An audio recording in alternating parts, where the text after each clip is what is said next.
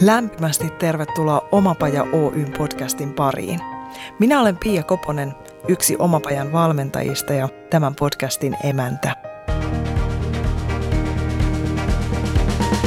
Mottonamme voisi olla tämä. Jos se on ylipäätään mahdollista, se on mahdollista myös sinulle. Oletpa hakemassa tai tekemässä töitä, oletpa missä kohdassa omaa polkuasi tahansa, tämä on sinulle. Tervetuloa mukaan! Aiemmassa jaksossa puhuttiin ekonomi henkisen kasvun ohjaajan valmentajan kirjailijan Kaisa Peltolan kanssa häpeästä. Hädin tuskin raapastiin pintaa. Aihe on niin valtava ja niin äärimmäisen tärkeä, että haluan viipyä sen, sen parissa vielä toisen jakson verran ja arvaan, että sekään ei riitä mihinkään, mutta mennään päin. Vähän aiemmassa jaksossa, jos et sitä vielä kuunnellut, puhuttiin häpeän määrittelystä ja sen juurakoista. Ja tänään mietitään sitä, että miten se vaikuttaa meidän elämässä, miten eri tavoin se näyttäytyy ja vaikuttaa esimerkiksi näkyväksi tulemisen pelkoon. Meillä on osaamista, tietotaitoa ja sitten me laitetaan se vakan alle. Hyvässä seurassa isketään aiheeseen kiinni. Tervetuloa Kaisa Peltola. Kiitos, kiitos. Tämä on niin jotenkin semmoinen ihon alle menevä väistämättä ja tunnistuspintoja tarjoava aihe. Mä mietin mukavuusalueen rakentamista ja rakentumista. Toisaalta puhutaan paljon epämukavuusalueesta. Itse puhun elämysalueesta ja koitan kutsua ihmisiä sinne kokemaan ja tuntemaan. Ja sitten toisaalta nousee tämä psykologisen turvallisuuden mm. käsite, josta paljon puhutaan. Miten nämä sun käsityksessä asettuu tämän häpeän äärelle? No ne asettuu ihan tosi olennaisesti. Nyt mä voisin vähän tuoda sellaisen kulman, siis kuten ehkä huomaatte, tämä häpeän käsittely on vähän tämmöistä niin kuin kaleidoskooppia, että erilaisista vinkkeleistä sitä niin kuin tarkastelemalla se alkaa avautumaan. Niin jos katsoo nyt siitä vinkkelistä, että mikä on se prosessi, mikä niin kuin tämä häpeän alkemian prosessi, missä järjestyksessä useimmiten se prosessi menee, niin se ensimmäinen liittyy just tuohon turvallisuuteen. Elikkä, ja se liittyy siihen äitisuhteen juuriin, mutta se liittyy niin kuin turvallisuuteen olla minä. Onko minulla lupa olla minä kaikkinensa? Ja se on ihan se ekataso. Se tarkoittaa sitä, että laskeudutaan kehoon ja, ja meistä ilman kehoyhteyttä me ei koskaan tulla pärjäämään tässä maailmassa, koska me eletään silloin aina jonkun muun ahkoissa kuomissamme. Ja, ja se niin kuin tavallaan lähtee, että me ollaan juurtuneita, meillä on vahvat rajat, me tunnetaan mitä me tunnetaan. Siitä käsi me voidaan niin kuin toimia täällä maailmassa itsellemme oikealla tavalla. Eli se me ollaan liikaa korostettu sitä epämukavuusaluetta, koska meille kaikista rajuin paikka on mukavuusalue. Eli sitten kun me ollaan oikeasti turvassa, niin sitten ne laukee ne kaikki pelot sieltä. Ja sen läpi pitää uskaltaa mennä, jotta juurutaan, maadotutaan, ollaan omassa kehossa ja vahvasti juurtuneita. Siitä lähtee ihan kaikki. Ilman sitä ollaan kuin tuulivireä. Eli se on aina se ekataso ja siinä se turvallisuuden aspekti tulee. Ja silloin tämä haavoittuvuus, vulnerability, mistä Brené Brown myös puhuu, niin se on oikeastaan avoimuuden tila. Eli se on aluksi pelottava, koska se tuo kaikki ne meidän herkkyydet ja meidän haavat. Mutta lopulta siitä avoimuuden tilasta nousee se meidän todellinen voima. Käsitys voimasta on jotain muuta, mihin meidät on opetettu. Meidät on opetettu pusertamaan, ei elämään semmoisessa niin kuin elämän. Eli sitten kun me ollaan menty sen haavoittuvuuden pelon läpi ja me on niin kuin annettu itsemme olla myös heikko ja haavoittuva, niin me ei enää pel- pelätä sitä. Me ei pelätä sitä, että niinkin saa joskus tuntea ja se on ihan okei. Okay. Niin tavallaan se tekee meistä vahvemman itse asiassa. Ja sitten kun se voima alkaa virrata, niin se on jotain ihan niin kuin, sitten iskee todellakin vielä suurempi häpeä. Että voiko mä olla näin iso. Meillä on Suomessa aika pieni se skaala, että että ei saa olla ha- haavoittuva eikä tarvitseva, mutta toisaalta ei saa kyllä olla yhtään näkyväkään. Että sitten yritetään ripulle aina iskeä häpeä. Mutta sitten kun se meidän todellinen laatu ja todellinen voima alkaa nousta ja me ollaan valmiita astumaan sinne maailmaan, että tämä olen minä, tschuf, sitten vasta iskeekin häpeän miekka, että nyt pienennä itsesi. niin se on vaan tiedostettava, että se vähän niin kuin kuuluu siihen prosessiin. Ja sitten siinä on vielä semmoinen toinen juttu, mikä varmaan kuulijoilla sitten on, jos mä oon ymmärtänyt sulta, että mitä. Että et tavallaan niin kun, sit jos on löytänyt sen oman aidon juttunsa, niin itse asiassa silloin me pelätään tavallaan vielä vähän enemmän. Kun se on jotenkin henkilökohtaisempaa, se on jotenkin enemmän minua, minkä kanssa mä lähden sinne maailmalle. Niin se on jollain tavalla, että se vaan pitää tiedostaa, että se on vähän rajumpaa silloin. Me ollaan jotenkin haavoittuvaisempia, kun siinä on niin paljon pelissä, kun tämä on se, mitä mä oikeasti rakastan. Mä en voi mennä jonkun firman taakse tai jonkun, että no mä tein nyt tätä vaan duuniksi, ihan sama. Vaan tämä on se, mitä mä oikeasti haluan. Me, siihen häpeään liittyy niin raju se torjutuksi tulemisen pelko, koska se on joskus ollut totta. Että me tavallaan, mehän valitaan aina se toiseksi tai kolmanneksi paras. Me ei uskalleta mennä päin sitä, mitä me eniten halutaan, koska me pelätään, että sitten se sattuu ihan hirveästi. Ja sitten me eletään vähän niin kuin ohi koko ajan. Niin se, että me uskalletaan vihdoinkin mennä kohti sitä ja tuoda tähän maailmaan sitä, mitä me oikeasti halutaan, niin se on vähän pelottavaa, mutta siitä paremmalla syyllä meidän pitää siinä kohtaa vaan uskaltaa hypätä. Ja tietää, että tämä kuuluu tähän. Ja elämä on siitä jännittävää, että kun me ollaan siinä niin kuin elämän virrassa ja tehdään sitä, mitä meidät on luotu tekemään – niin se vähän laittaa meidät semmoiseen niin paikkaan, että uskallatko. Mutta sitten kun ottaa sen askeleen, niin jotain ihmeellistä tapahtuu, että tuntuu, että sieltä tuleekin valtava myötätuuli. Meitä ohjataan kohti sitä, mitä me on tullut tänne tekemään. Sä puhut nyt johonkin tosi syvään kohtaan mussa. Musta tuntuu, että niin kuin semmoinen itkun tapainen tekeytyy, mm. koska tunnistaa juuri noita, juuri noita asioita. Ja huomaa, niin kuin, kuulee myös sitä pelon kieltä. Mm. Ja jos ajattelen niin somea esimerkiksi tänä päivänä, mä mietin, että ne on niin kuin tämän ajan noita vainot, että Kyllä. siellä ne roviot on kuumana ja hyvin muistuttelee meemeineen, että ei kannata kauheasti ruveta tietyllä tavalla niin kuin olemaan erilainen. Kyllä. Ja itse asiassa jännä, kun sä mainitsit tuon noita vainot, koska nyt koska tämä on kaikki kollektiivista prosessia, nythän edetään aika mielenkiintoisia aikoja, niin nyt me oikeastaan eletään sitä, miten miten meidät niin kuin noita vainojen aikana ja uskonpuhdistusten aikana häpäistiin ja uskonnolla demonisoitiin kaikki se, mikä ihmisessä on aidosti elävää.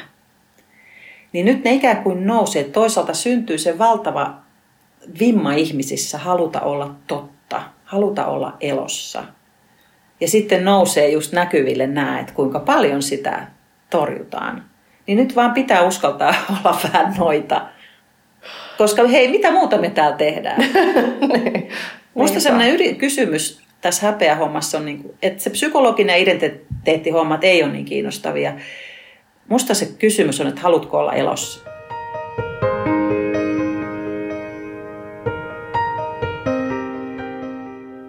Mistä sen voiman ja rohkeuden, jos nyt ajatellaan, sä sanoit, että voima, miten me ymmärretään, niin joo, nyt siihen joku muu sana, mutta, mutta mistä, miten ruokkia sitä rohkeutta? Miten tehdä se, että kun sieltä iskee se, se ympäristön paine ja, ja ehkä se sosiaalinen media, ehkä läheisten, jopa sukulaisten kommentit, eihän toi ole oikeaa työtä, tyyppisiä, mitä se kenellekin on, eihän taiteella elä, jos mä ajattelen vaikka sen puolen toimijoita paljon, että hankkisit oikeita töitä tai mitä ne onkaan sitten niin kuin ne seinät, jotka sieltä kohoaa vastaan. Mistä ja miten ruokkia sitä, että minähän menen läpi ja luotan tähän, mikä mun sisällä soi ja sykkii. Toi on hirveän tärkeä pointti, koska tohon siinä todellakin joutuu. Että me joudutaan perheen, lähipiirin, kulttuurin, kaiken tämän yhteiskunnan, niin siinä on pal- monta kohtaa, missä jotenkin se vastustus ja kyseenalaistus tulee. Mutta se on just hyvä kohta harjoitella sitä, niin kuin, että siinä se oma yhteys tavallaan itseen ja vielä, siis mulle niin tämä luontoyhteys on radikaali tietoisuusyhteys. Eli se jotenkin se yhteys lähtee ihan niin kuin sieltä, että tämä on mun luonto, niin ei toi mänty tuossa halua olla kuusi tai kysy lupaa, että vois mä olla mänty. Että tavallaan mitä enemmän me sulaudutaan siihen luonnontietoisuuteen, niin se tulee meihin, meihin itseemmekin. Että se tuntuu vaan lopulta ihan älyttömältä, että miksi mä tekisin jotain muuta kuin sitä, miksi, miksi mut on luotu. Ja, ja se on myös voi ajatella, että me ollaan vähän niin kuin aktivisteja, että me tuodaan nyt tähän maailmaan sitä, että ihmisillä on oikeus elää tavalla, joka on heille tyydyttävää, tuoda maailmaan sitä, mitä he, he on tuoneet. Jokainen meistä on tuo, haluaa osallistua, mutta tavalla, joka on itselle luontaista. Et se on niin kuin suunnilleen ihmisoikeus. Mä haistan tässä myös jonkunlaista vallankumouksellisuutta. tota, ajattelen just sitä, miten ihminen suhtautuu luontoon. Siis, että, mm. että me mennään sinne metsään ja hakataan se puu, jotta me voidaan hyötyä ja käyttää sitä. Niin on, onko tuossa vähän samaa niin kuin suhteessa itseen, että me viedään se sinne punttisalille ja, ja trimmataan tietyllä tavalla, jotta me voidaan käyttää sitä? Onko tämä niin kuin tämmönen... Se on ihan yksi yhteen. Eli siellä ne soturit, soturit puupellossa seisoo ja jöpöttää samankokoisina, hyvin trimmattuina. Ja sitten me ihmiset ollaan samanlaisia. Suomalaisilla on erityisen syvä yhteys metsään. Metsä on niin kuin luonto. Sen huomaa sitten, jos se luontoyhteys alkaa tulla niin kuin syvemmäksi. Esimerkiksi jos menee johonkin tosi vanhaan metsään, niin ajatuksien perspektiivi menee ihan eri tasolle. Eli metsä ajattelee meissä.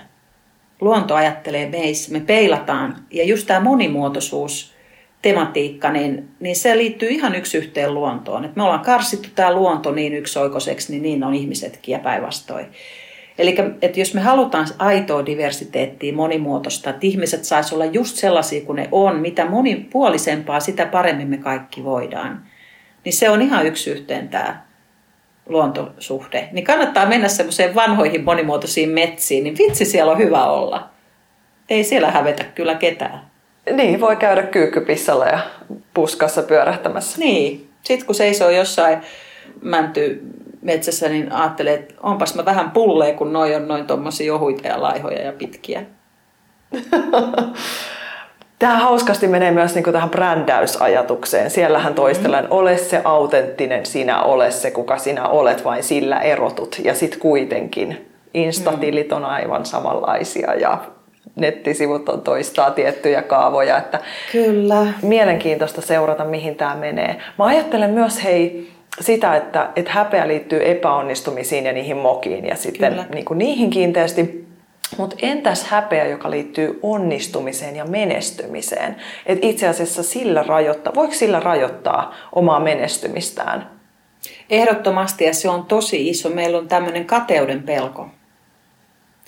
Eli erityisesti naisilla, se liittyy tähän tämmöiseen patriarkaattis kolonialistiseen länsimaiseen meininkiin ja muutenkin maailman meininkiin, että tietyllä tavalla naiset ei olekaan niin kuin toinen toistensa tuki, vaan toinen toistensa niin kuin vihollinen. Erityisesti naisethan on hirvittävän julmia. Esimerkiksi jos naisista puhutaan, miehet kestää niin kuin vähän enemmän. Se on jännä. Miehillä on jollakin tavalla vähän semmoinen tsemppihenki. Se on ihan tutkittukin niin kuin tukemaan toisiaan menestymään, mutta naisilla se on keskinäistä, se kateuden pelko on niin kuin valtava. Ja on se niin kuin muutenkin, että, että tietyllä tavalla siinä pelkääsi, ja sitten se voi olla vähän niin kuin yksinäistä, kun menee niin kuin, se on niin kuin jännä juttu, että meillä se, että aidosti menestyisi siinä, mitä on, niin se on, siinä pelkää jonkinnäköistä rangaistusta. Se on hyvin semmoinen alitajuntainen. Että se vaan pitää niin kuin kohdata. Ja, ja sitten vielä siihen liittyy eli tämä kateuden ja hylätyksi tulemisen pelko. Ja sitten sisäisesti meillä on valtavan iso haava siinä, että me ei osata ottaa vastaan menestystä, rakkautta, elämää, runsautta. Me itse sabotoidaan jotenkin. Täällä otetaan osumaa kovasti, nyökyttelen niin. täällä, kuulijat ei näe, mutta Koponen keinuu täällä ja nyökyttää niinpä, niinpä.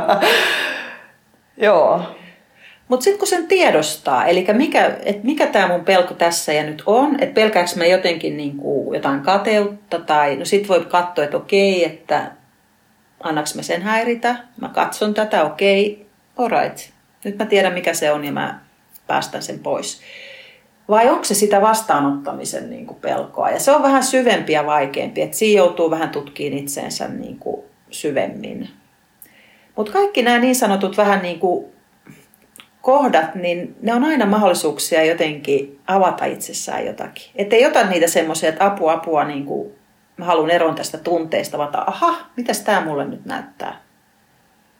Et, et kaikki semmoinen niin epäonnistuminen, mitä se sitten on. Että ne on kaikki mahdollisuuksia niin kuin tutkia, että miksi tämä elämä ei voi virrata nyt ihan vapaasti, että mun täytyy vielä katsoa itsessäni tämmöinen kohta ja sitten mä voin päästää siitä irti.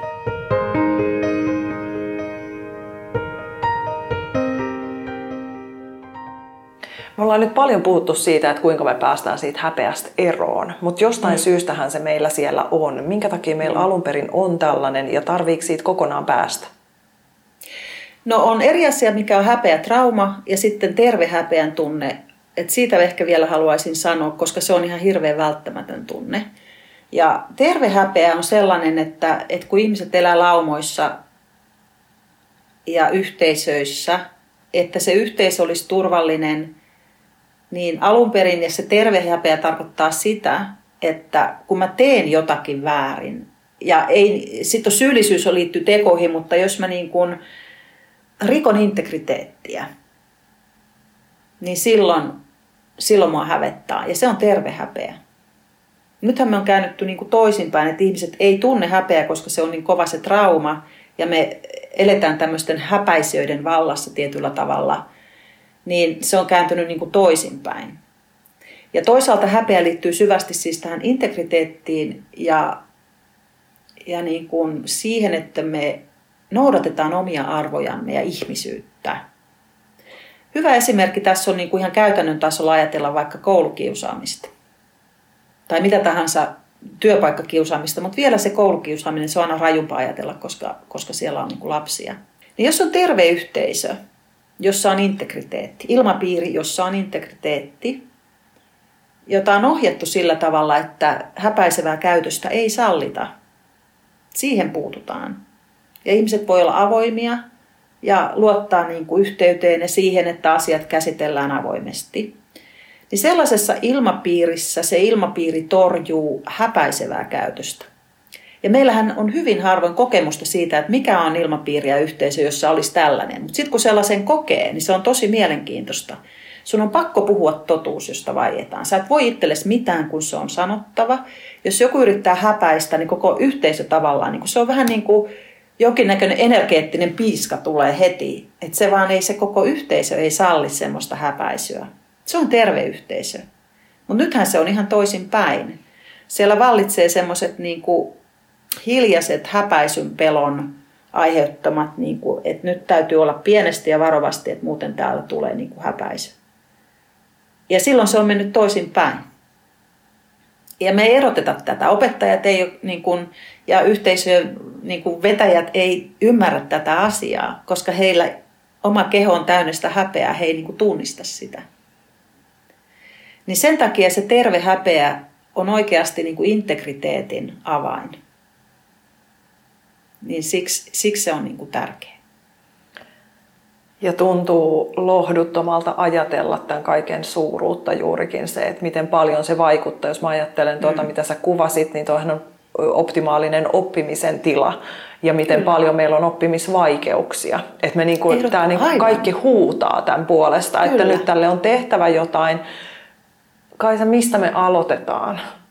Siis jokainen omasta itsestään, mutta että, että mitä on tehtävissä? No kyllä vaan esimerkiksi näiden, niin kuin, näistä puhuminen.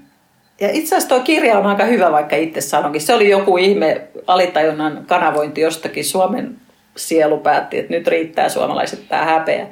Joku kansan sielu tuli mun lävitse. Ihan oikeasti se oli hurja prosessi. Mutta lukekaa se kirja, koska sen kun tajuu, niin ikään kuin rähmät lähtee silmiltä. Ja yhden ihmisen, joka on käsitellyt oman häpeänsä. Eli on sillä tavalla kyvykäs olemaan avoin ja tuomaan sitä integriteettiä ja totuudellisuutta, niin sen vaikutus on valtava. Ei tarvita kuin yksi ihminen kun ikään kuin sanoo, että hei, lopeta toi, toi ei ok. Häpäiset täällä nyt muita.